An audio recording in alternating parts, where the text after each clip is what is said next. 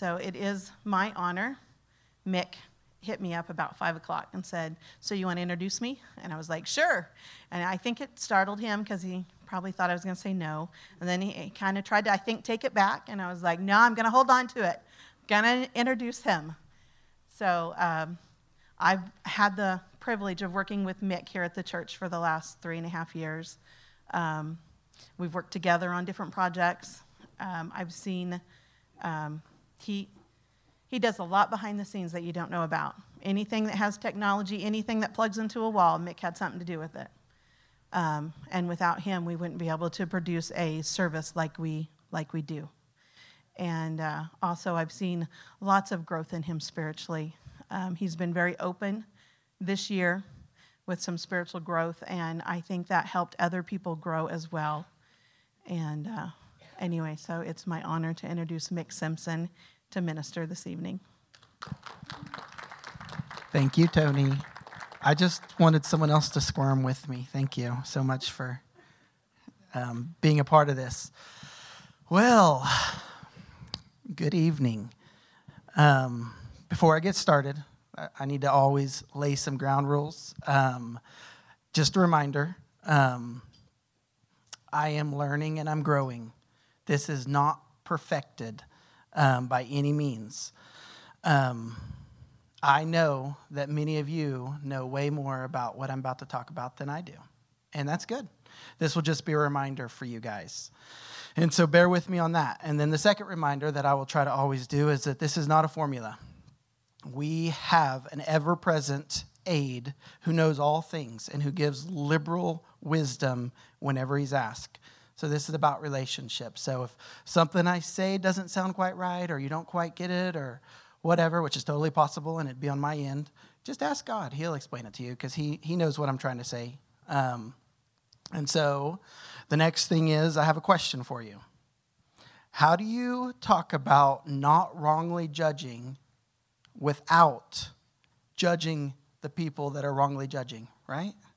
Um, I'll, I actually have the answer to that. So, this, this is a correction message, but it isn't for you guys. It's actually for me. It's what my Heavenly Father has been dealing with me. And so I'm just going to walk you through my experience. And if it, if it steps on your toes, that's not me stepping on your toes. That's between you and your Heavenly Father. And um, just take it and go with it. But I will remind everyone that God corrects those that He loves. And so, with that, I'm going to pray. Lord Jesus, Father God, Abba Father, you are so precious. You are so precious. Thank you, thank you, thank you for loving us. Lord, we sometimes kid ourselves that we chose you, but you chose us. And you made a way where there was no way because of your extravagant love for us. Lord, I pray even now that you open our hearts to hear what you have for us. Me especially, I'm at the front of the line. Father, I want to please you. Help us hear what you have for us tonight. And we just thank you for it. In your name we pray. Amen. All right. Um, so I'm going to do something a little bit different than I've ever seen done, I guess. I don't know. Um, and then I've never done it. And so I'm headed towards Romans 14. But I feel like if we just start there, we miss so much of really what is the most important part of the story. And so we're going to do a very quick Romans 1 to Romans 14 journey my goal is 10 minutes. Um, it's just going to be a few scriptures. The way that I did it in my Bible is I just kind of focused on the headings of each chapter. Some had two, some had three, some had one. Um, and so we're going to fly through it. We're going to have scriptures. If you want a more in depth look at it, you really need to read Romans. It's, it's a crazy book. It's specifically written to us, the Gentiles, um, and it, it's basically good news from the beginning to the end. And it, it has a uh, tremendous impact on our lives personally. And so, um, with that, we're going to start in chapter one.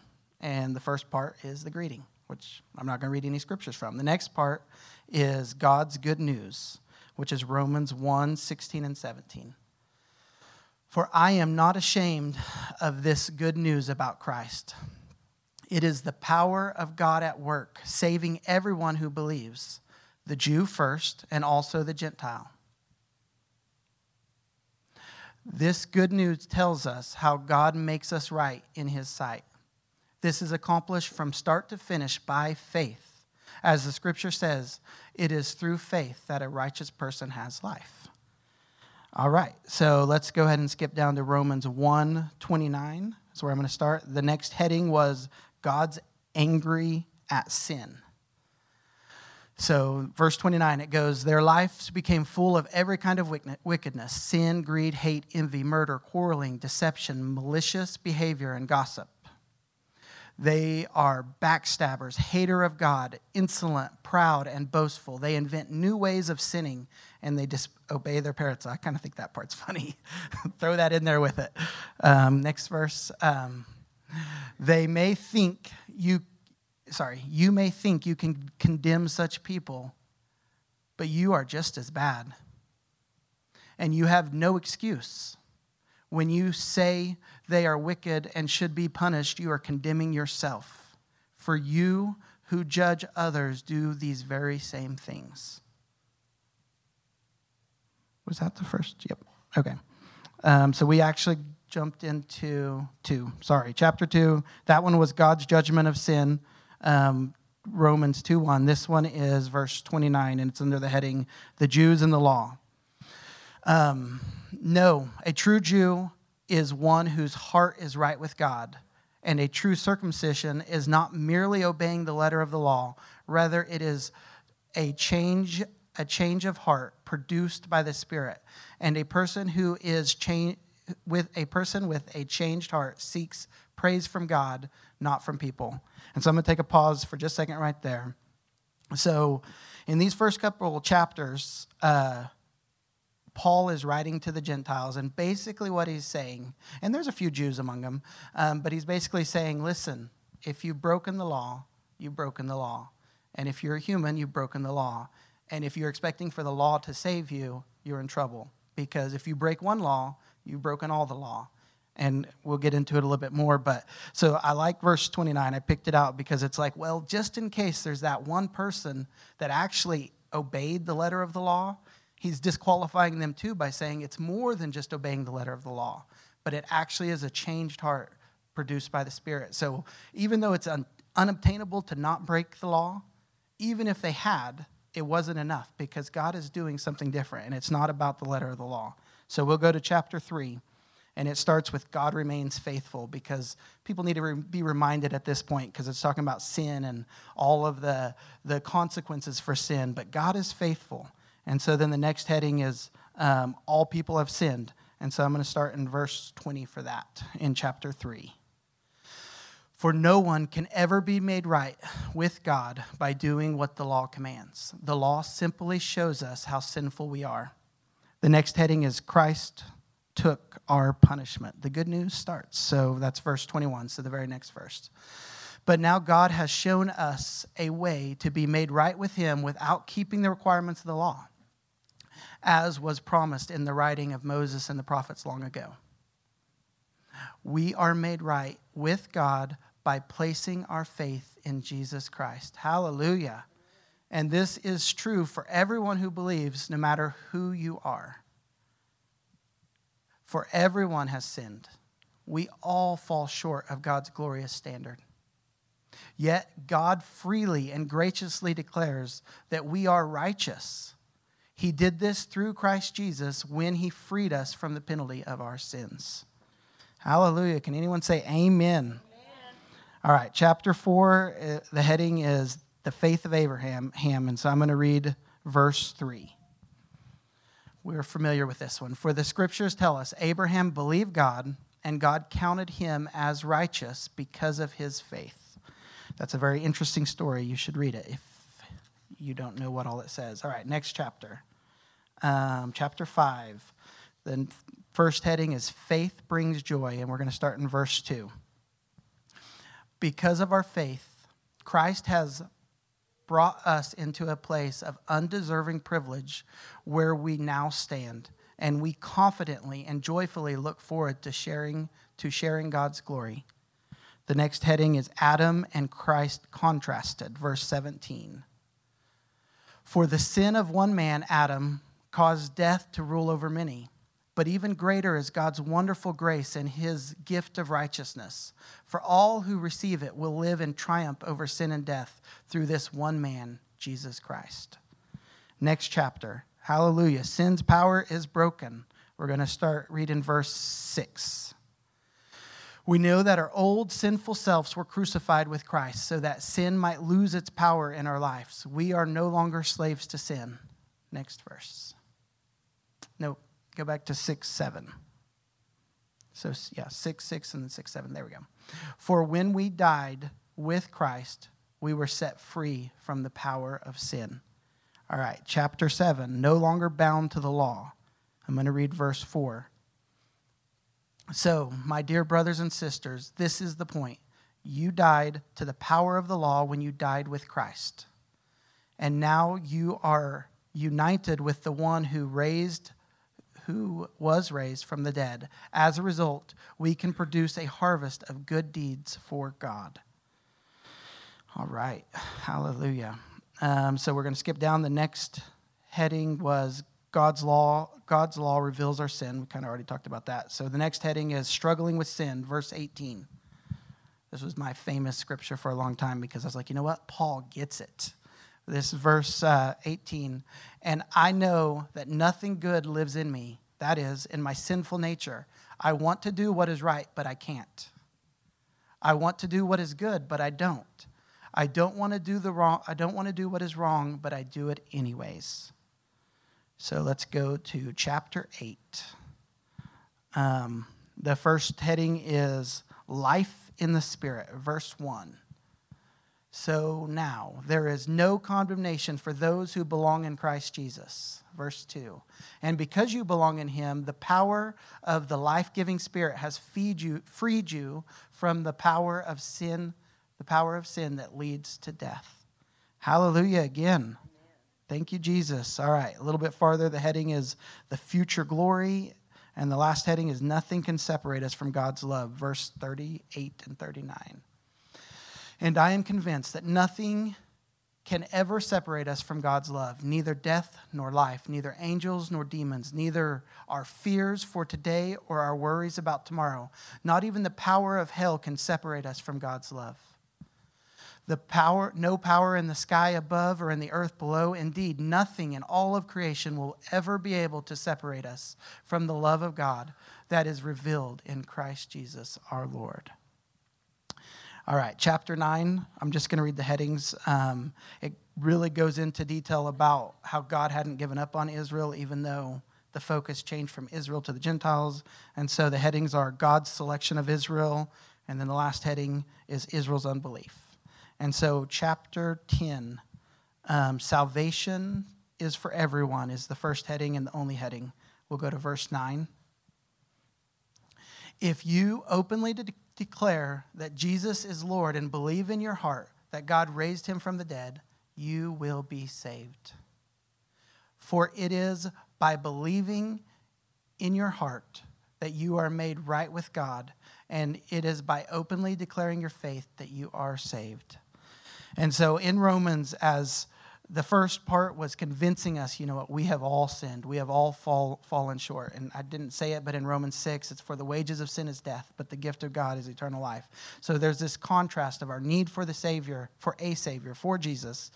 And then Jesus shows up and he does what only he can do.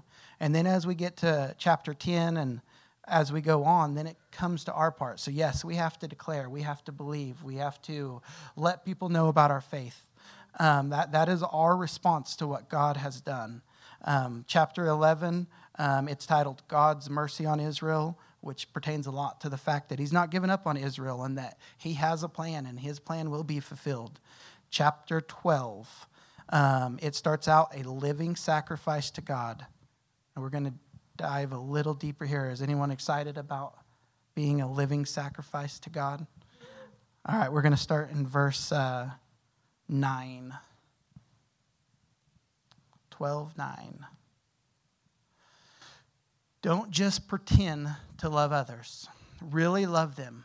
Hate what is wrong, hold tightly to what is good. Love each other with genuine affection and take delight in honoring each other. Never be lazy, but work but work hard and serve the Lord enthusiastically. Rejoice in our confident hope. Be patient in trouble and keep on praying. When God's people are in need, be ready to help them. Always be eager to practice hospitality. Bless those who persecute you. Don't curse them. Pray that God will bless them. Be happy with those who are happy and weep with those who weep. Live in harmony with each other. Don't be too proud to enjoy the company of ordinary people. And don't think you know it all. Never pay back evil with more evil. Do things in such a way that everyone can see that you are honorable. Do all that you can to live in peace with everyone. All right, so that is 12. We're going to 13.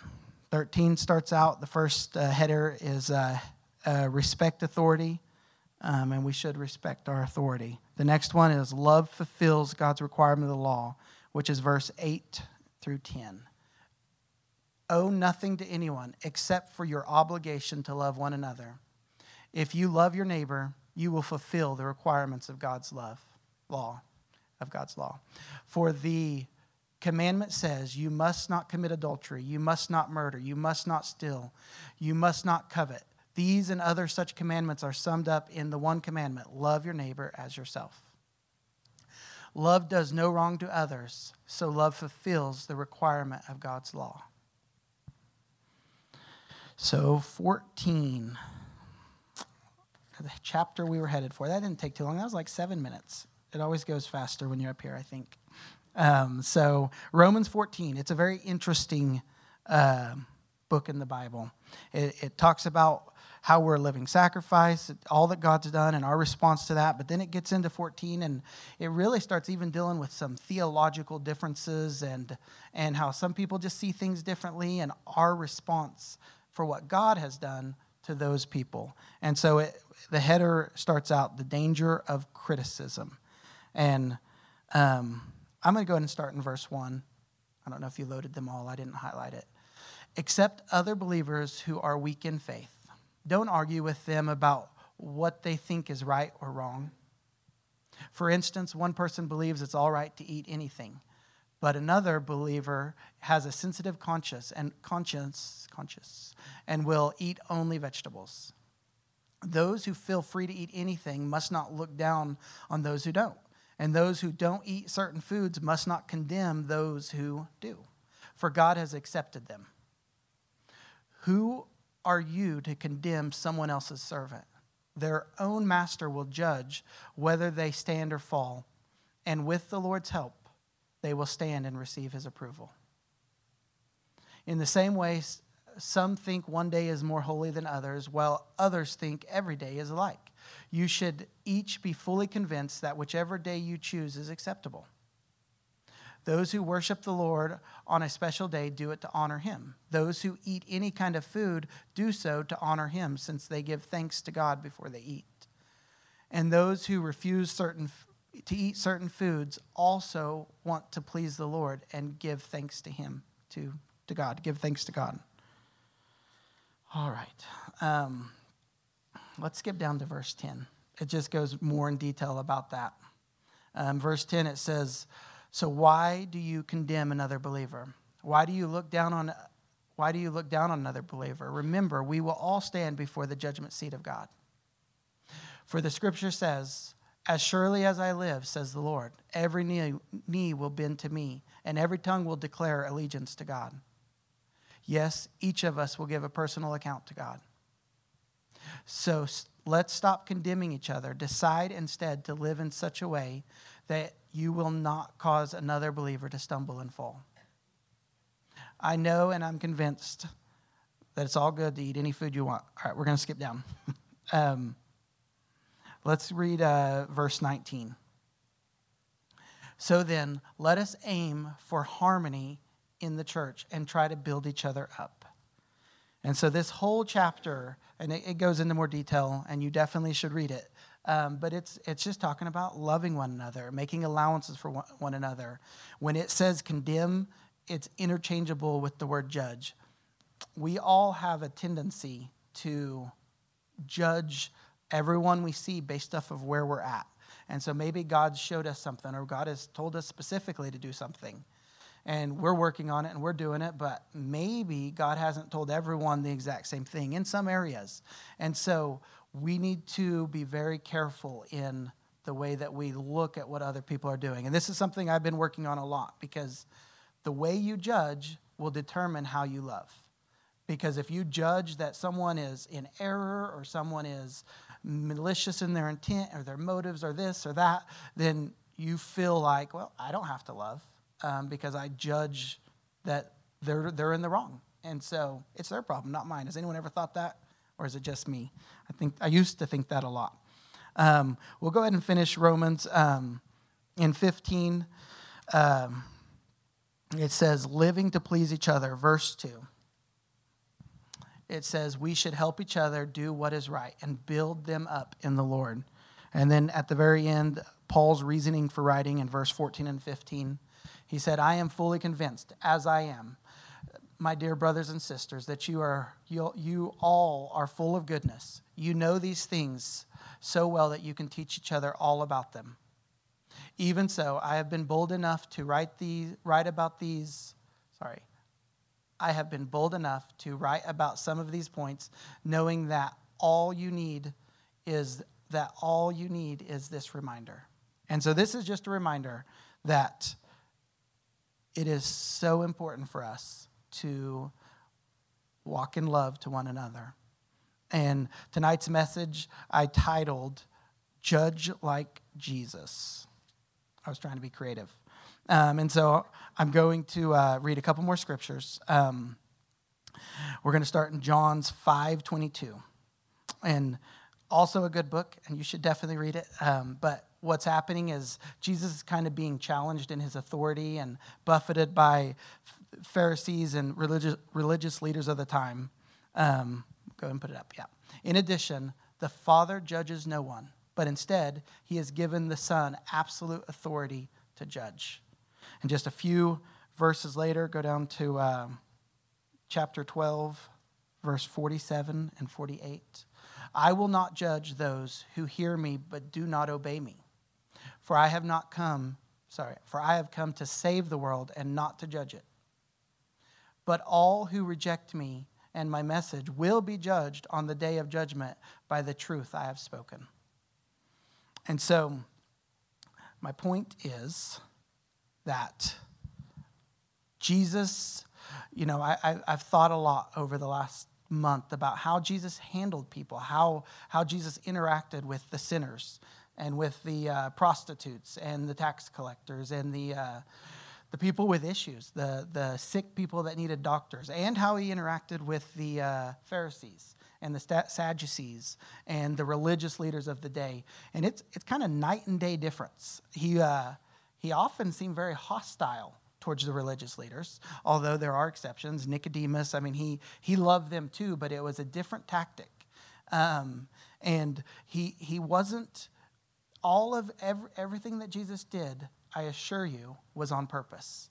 Every word that he spoke, every tone that he took, was on purpose. And the purpose was always the same.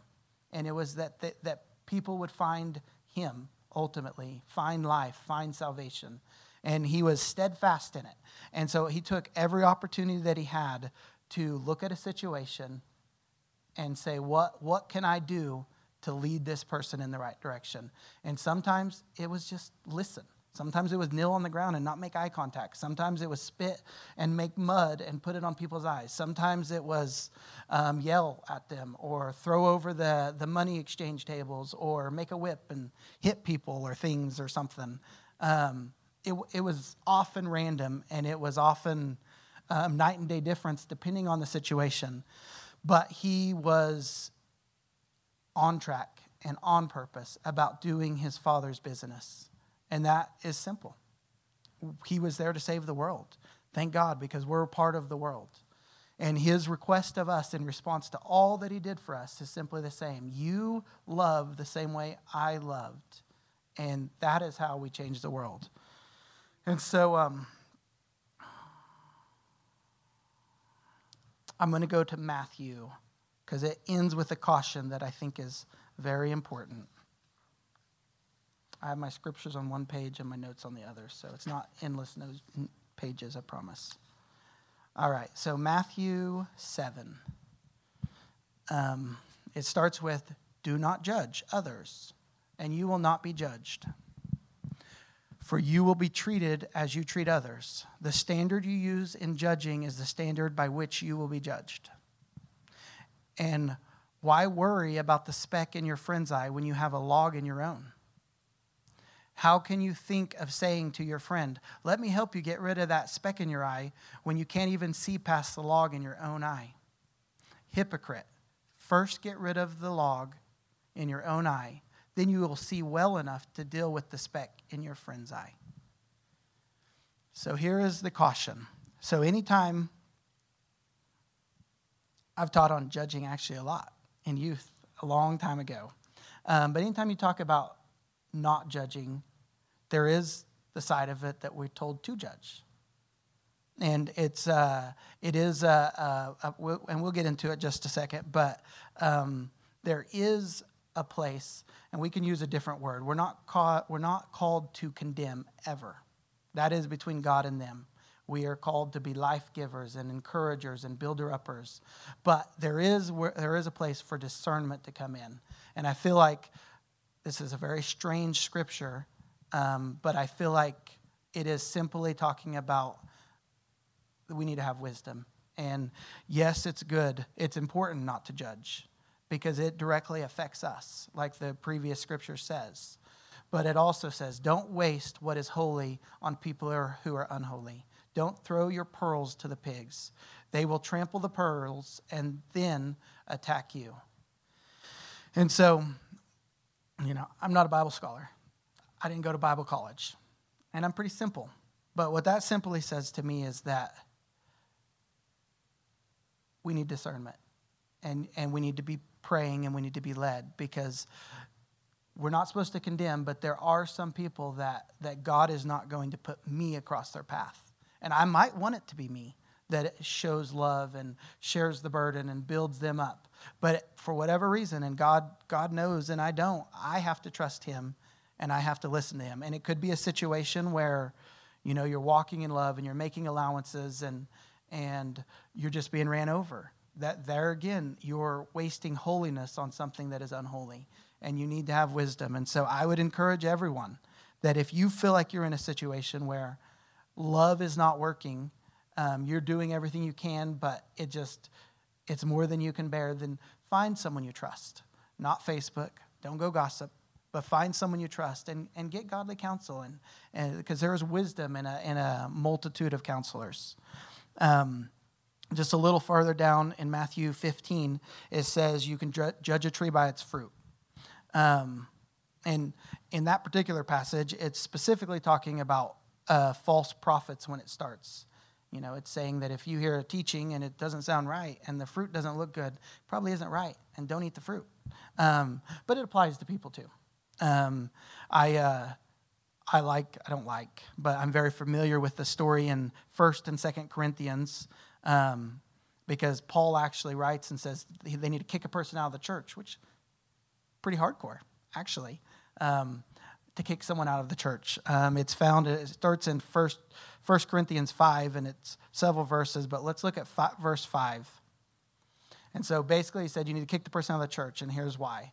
Then you must throw this man out and hand him over to Satan, which sounds pretty bad, so that his sinful nature will be destroyed. Still sounding pretty bad. And he himself will be saved on the day the Lord returns. So it's not a bad thing. It's, uh, it's strategic. It's God led. Right before that, they talked about getting all the church together and praying and cast out demons. I don't know what they did, but they, they were on purpose and they were led by godly counsel and wisdom. Um, and it, it worked, actually. Um, because in Second Corinthians, um, in 2, it's in 5 and 8, he's like, okay, okay, let him back in. He's changed. Uh, he's grown. Now you need to forgive because they were holding unforgiveness towards him. And uh, you need to reaffirm your love for him, which is verse 8. And so there is, there is wisdom. In verse 11 in, the, in 1 Corinthians, it says, Don't even sit with someone who is an open, who, who is not just struggling with sin. That's not what it's talking about at all. And it's actually not talking about people in the world sinning, but a, a believer, a Christian brother or sister that is openly sinning and saying, It's no big deal. This is okay. This is, this is acceptable. Because it talked about how that way of thinking can pollute other people's thinking and it, it leads to no good, which we all completely understand. Um, wow, time does fly. Pastor Margaret ain't kidding. Okay, so um, I want to close with a 15 minute closing because Pastor Margaret taught me well.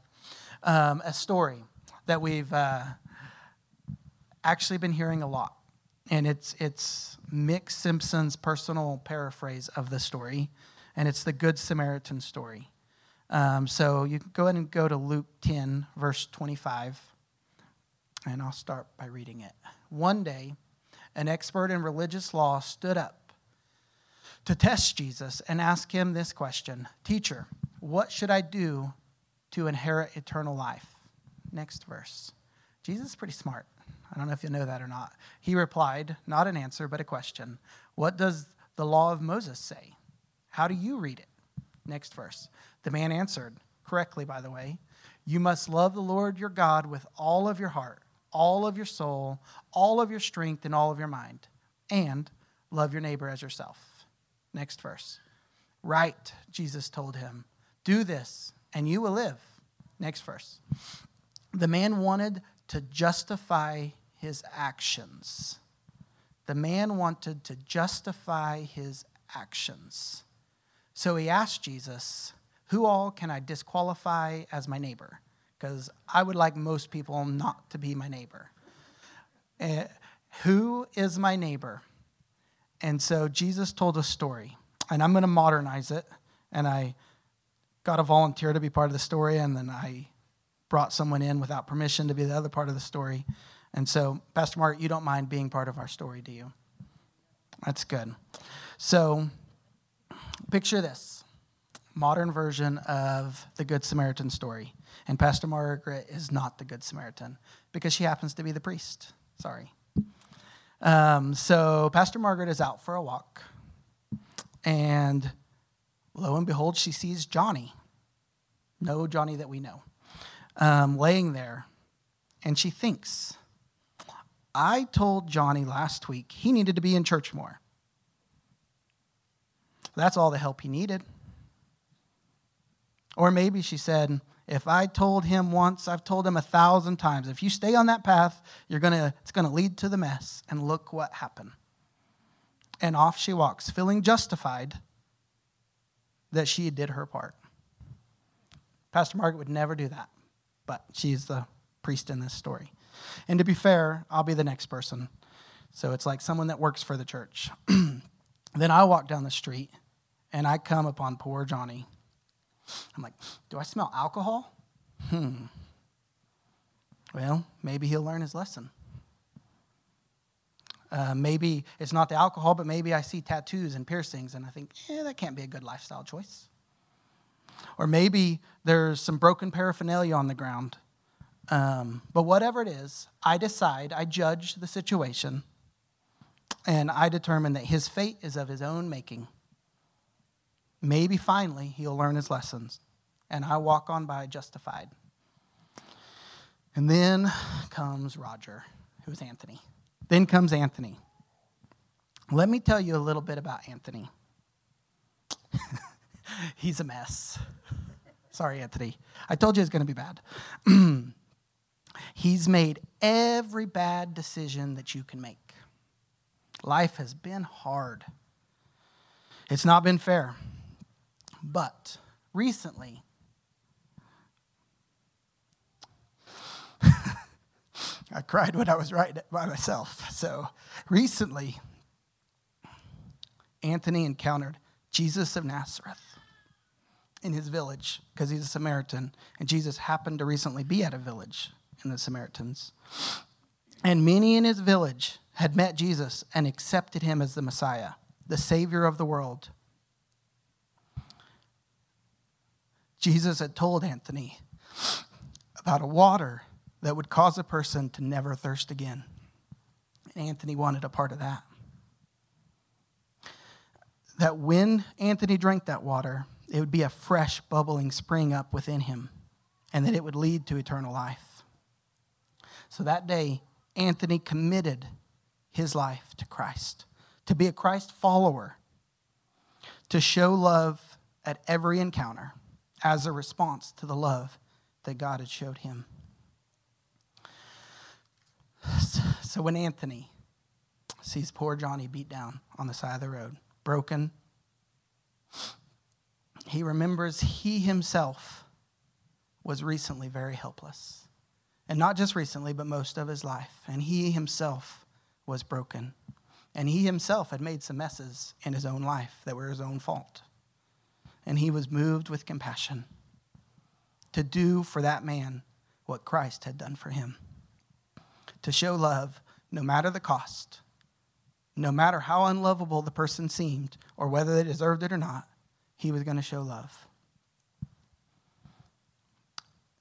I don't know if you know this or not, but we are all Anthony's. And Christ has done something for us that we could never do. And all he asks in return in a response for that love. And that's, that's the only way we can show love to people like he asks us to. It has to be in a response to the love that he's shown us. And, and we judge the situation like Christ would full of compassion, full of mercy, full of grace, knowing that, but for, for the grace of God, there go I. and so, um, what I want you to walk away with, because Eugene said I need to have a walk away point. I don't know where he's at. He already walked away.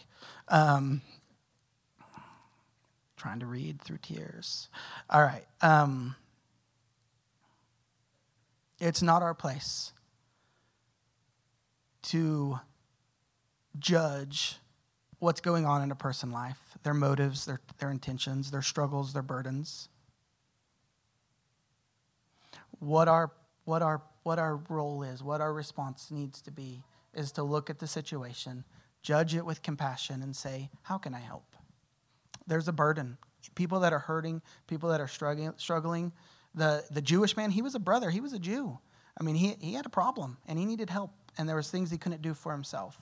And all God wanted to do was to send someone across his path that would share the burden, lighten the load, do whatever it took. A lot of times, as Christians, the number one thing we need to do is not talk and listen. And it's hard because we think we know all the answers. We think, well, if you would just read this scripture, or you just, uh, you know, say, memorize this scripture, or you'd be in church more, you'd, whatever solution we think is magical pill where really they just need a friend. They need someone to, instead of looking at them and judging, determining, condemning, well, this is their own fault.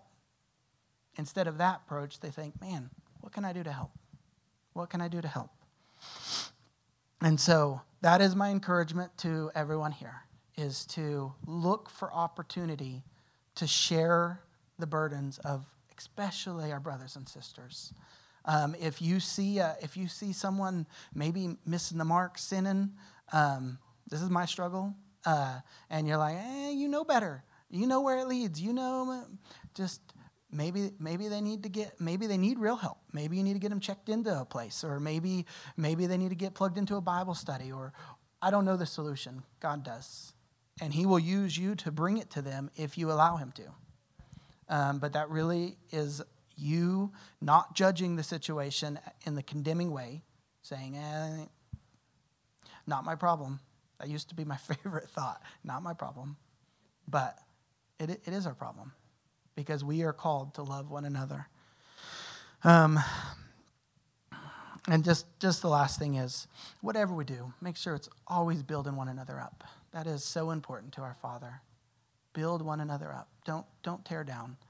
So often, when we see a situation, we have good intentions, but we, we li- align ourselves with the voice of the accuser of the brethren, and we, we just beat them up with our words, just telling them over and over all the dumb th- stuff they're doing.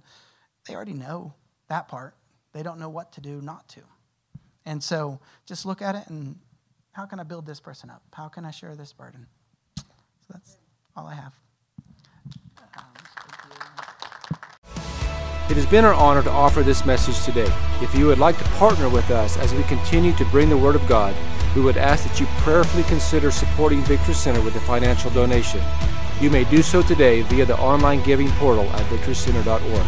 Thank you.